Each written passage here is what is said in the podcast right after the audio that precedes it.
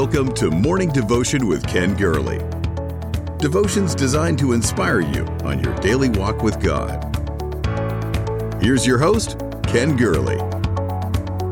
Good morning, everybody. Welcome to Morning Devotion. This is a special morning devotion.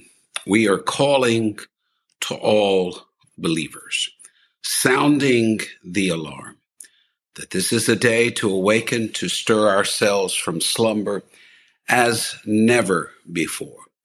We live in momentous times, pivotal times.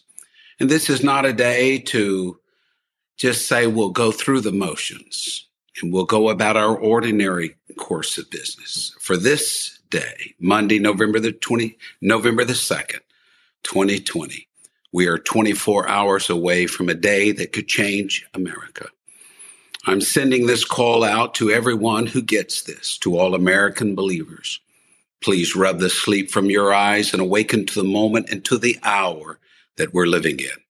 I have confidence that God will always have a church. We believe that. Even in the worst of times, there will be a church. But the question for us today is will we continue to live in a country that allows freedom? Freedom of worship, not just within the four walls of a sanctuary, but within our homes and within the public sphere? Or will a cancel culture wreck the freedom of religion? Today, I need to talk to you about grace, the space of grace. A window was opened a few years back over the land of America. We were warned, oh yes, we were, when the events of 9 11 and the hatred that struck this nation, there was a moment there was a moment that was clear to all in America that we prayed for a God blessed nation. We sang, God bless America. We do not wish for a God cursed America. America was warned then. Oh, yes, we were. We sensed it. Churches were filled to capacity with individuals seeking the face of God. Differences vanished, divisions vanished.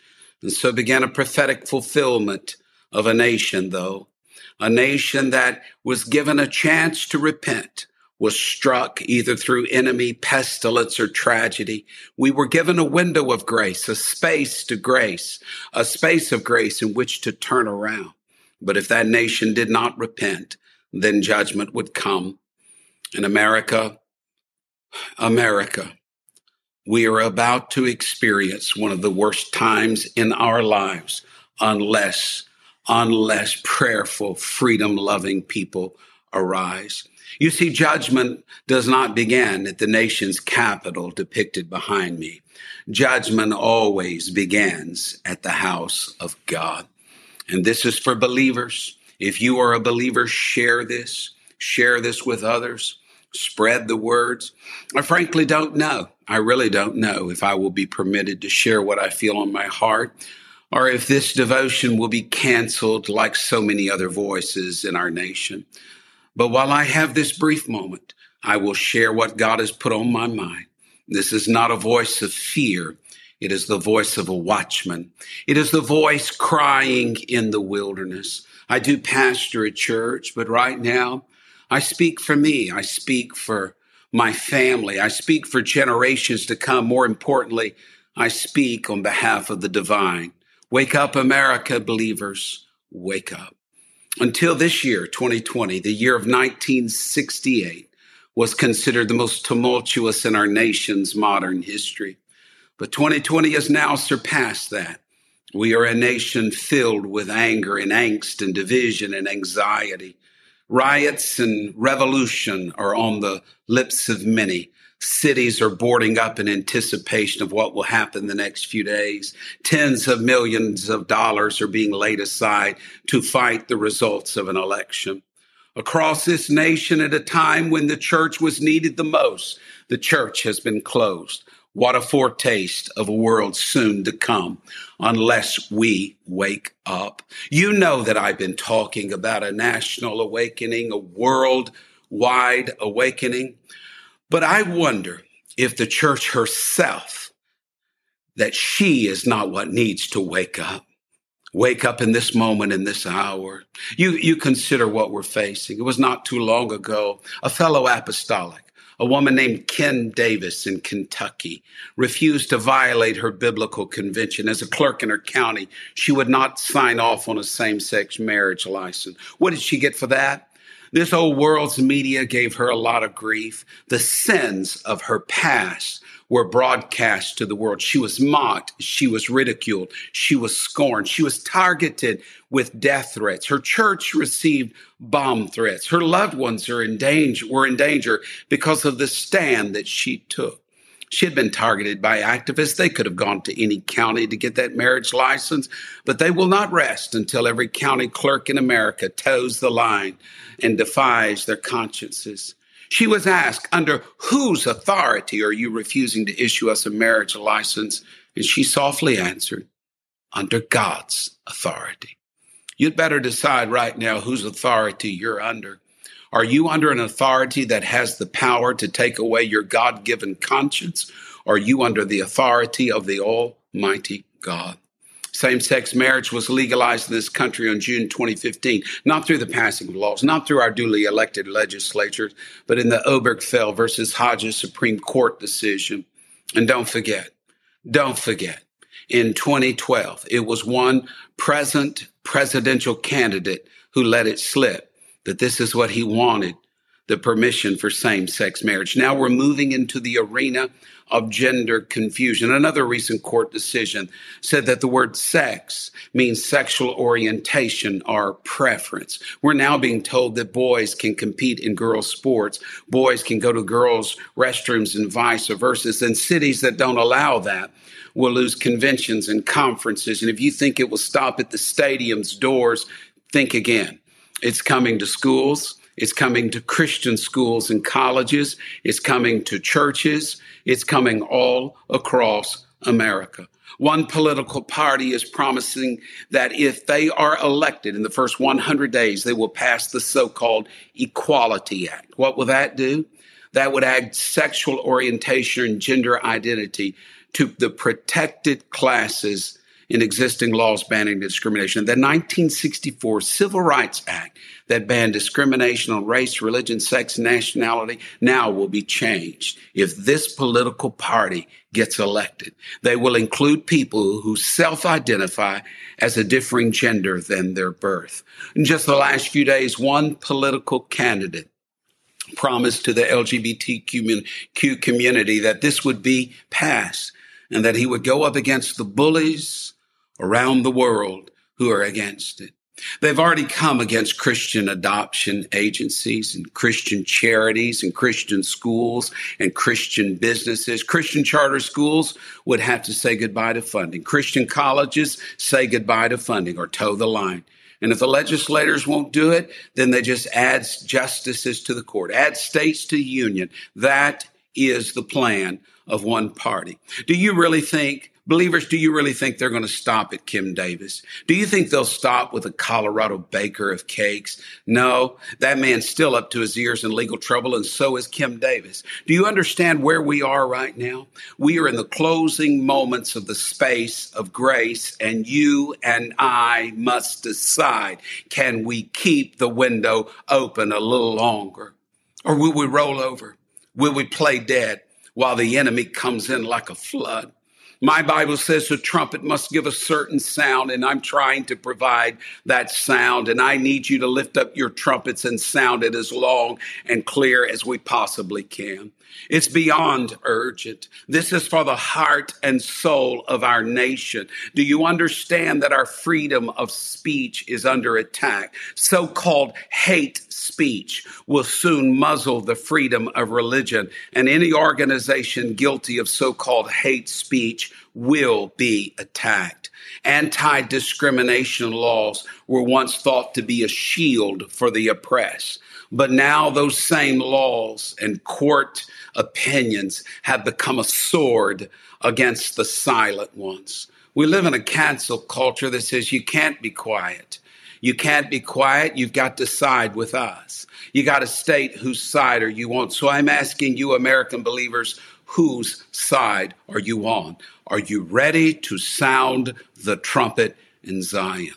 If Planned Parenthood has its way, this election will go in their favor. This is the group that turns the unborn into body parts and tissue merchandise. If the pro abortion industry has its way, the Hyde Amendment will be repealed. That means that your tax dollars could be used to pay for abortions. Think about that, saints of God. One candidate for president last year now argues, last year argued that unborn life is to be protective. He argues that the Hyde Amendment should be kept. He supports a law to protect the otherborn. But the other candidate for president wants to repeal the conscience amendment. Last year, he flipped his long held position. He wants to repeal the Hyde Amendment. And by so doing, he's saying it's okay if federal dollars are used to kill the unborn. At what point, believers, will we say enough is enough? This cannot go on. We didn't rise up when a Supreme Court acted in Roe v. Wade. No law was passed to permit that, only a court decision. And since then, 60 million unborn have perished in America. At what point is the blood of the innocent on our hands. We don't stand at a crossroads. We stand at a precipice. If we do nothing, America will topple. America will plunge into the abyss of judgment. You say that is fear speech. No, not really. That is faith speech. I have faith in the character of God. I have faith in the word of God that righteousness exalts a nation, but sin is a reproach to that same nation. When believers make a, de- a deliberate choice for candidates who are in favor of redefining gender, in favor of permitting and even funding the lives uh, of abortion of unborn children, then they must decide are they acting on the word of God? Are they acting in alignment with the character of the Almighty, Holy God? And speaking of God, I've read both political parties' platforms. And when I went through that, one political party in 92 pages of single spaced type could only mention God once. Freedom of religion, religion, they have three paragraphs. First paragraphs, we believe in religious freedom. Second paragraph, but religion is guilty of intolerance and bigotry. And houses of worship may be protected, but there should be no religious exemption for Christians and business uh, owners themselves. Read it for yourself. That's not an exact quote. Third paragraph don't discriminate against Muslims. Again, that's not a, an exact quote.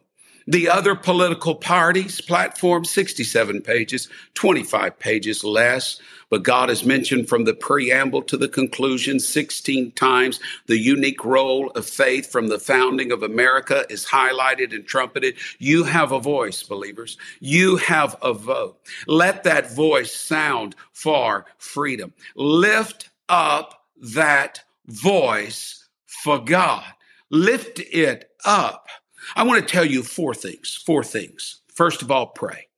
Business as usual is the curse of our day in the Christian realm. We cannot go back to normal. There is no normal to go back to. These are pivotal days, changing times, cataclysmic shifts in the atmosphere. You can't go back to business as usual. We've gone way too far for that. We must sigh and cry and believe and pray like we have never done that before. I'm different from others you're going to hear on this matter. They would say, go vote and of course pray. No, Paul told Timothy, first of all, prayer. We pray first of all.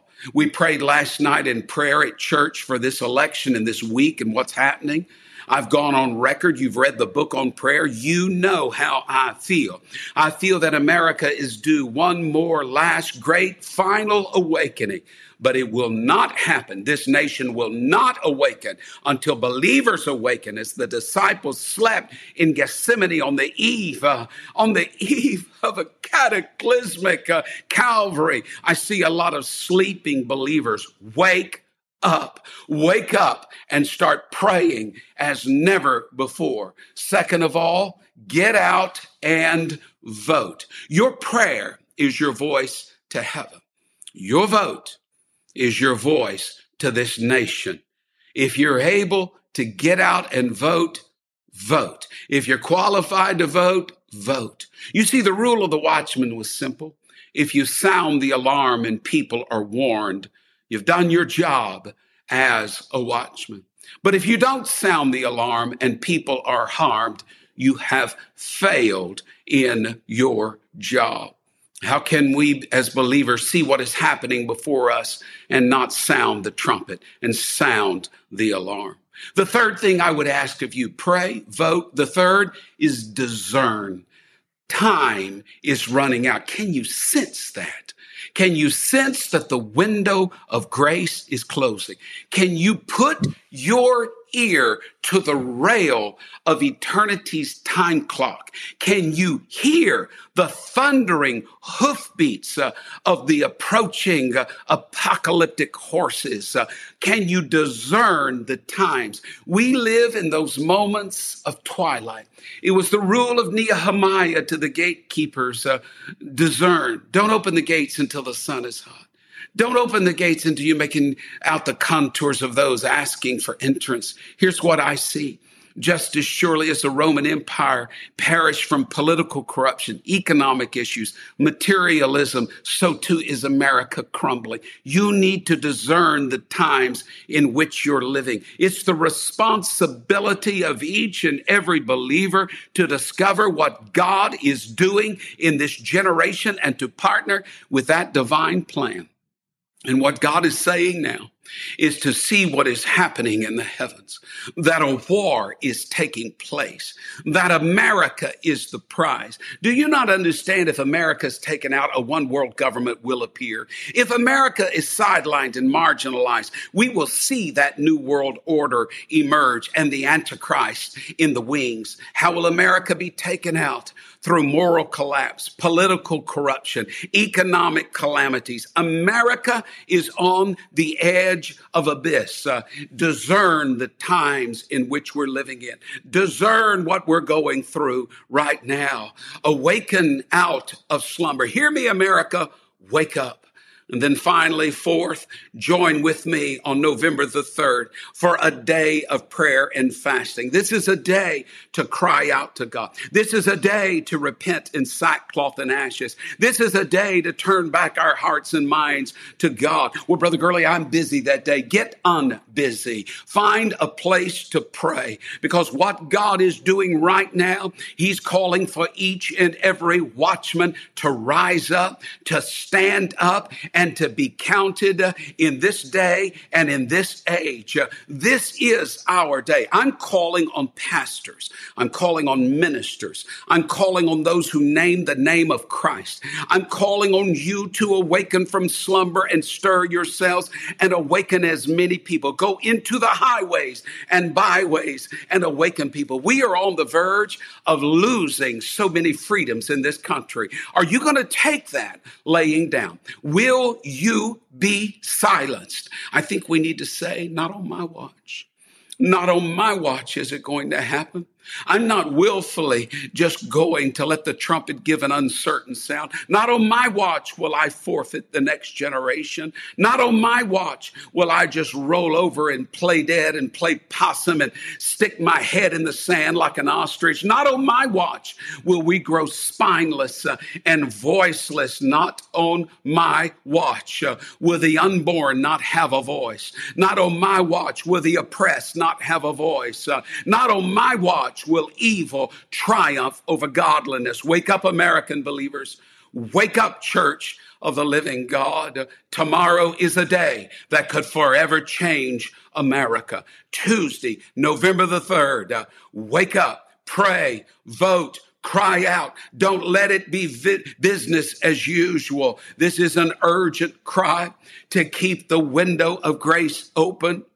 This is an urgent cry to keep that space of grace open. God, don't let judgment fall on this nation. We repent. We repent and claim uh, your promises, oh God. Speak to our hearts today, Lord. Uh, speak to us, God. And we'll give you the praise. Be sure to share this with someone. Get the word out. If this stays up online very long at all, let this word get out. Stir one another. Stir one another in this last day. And let's believe that God is doing a work in our land. God bless you. Thank you for being a part of this.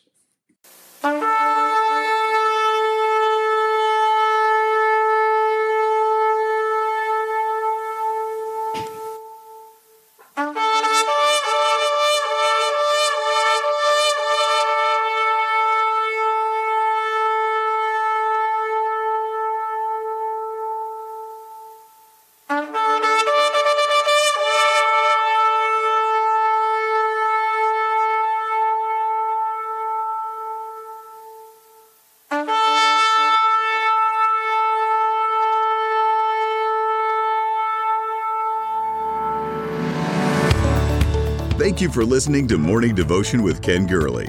Join us next time for another inspiring devotion. To support this ministry, please visit firstchurch.com forward slash give.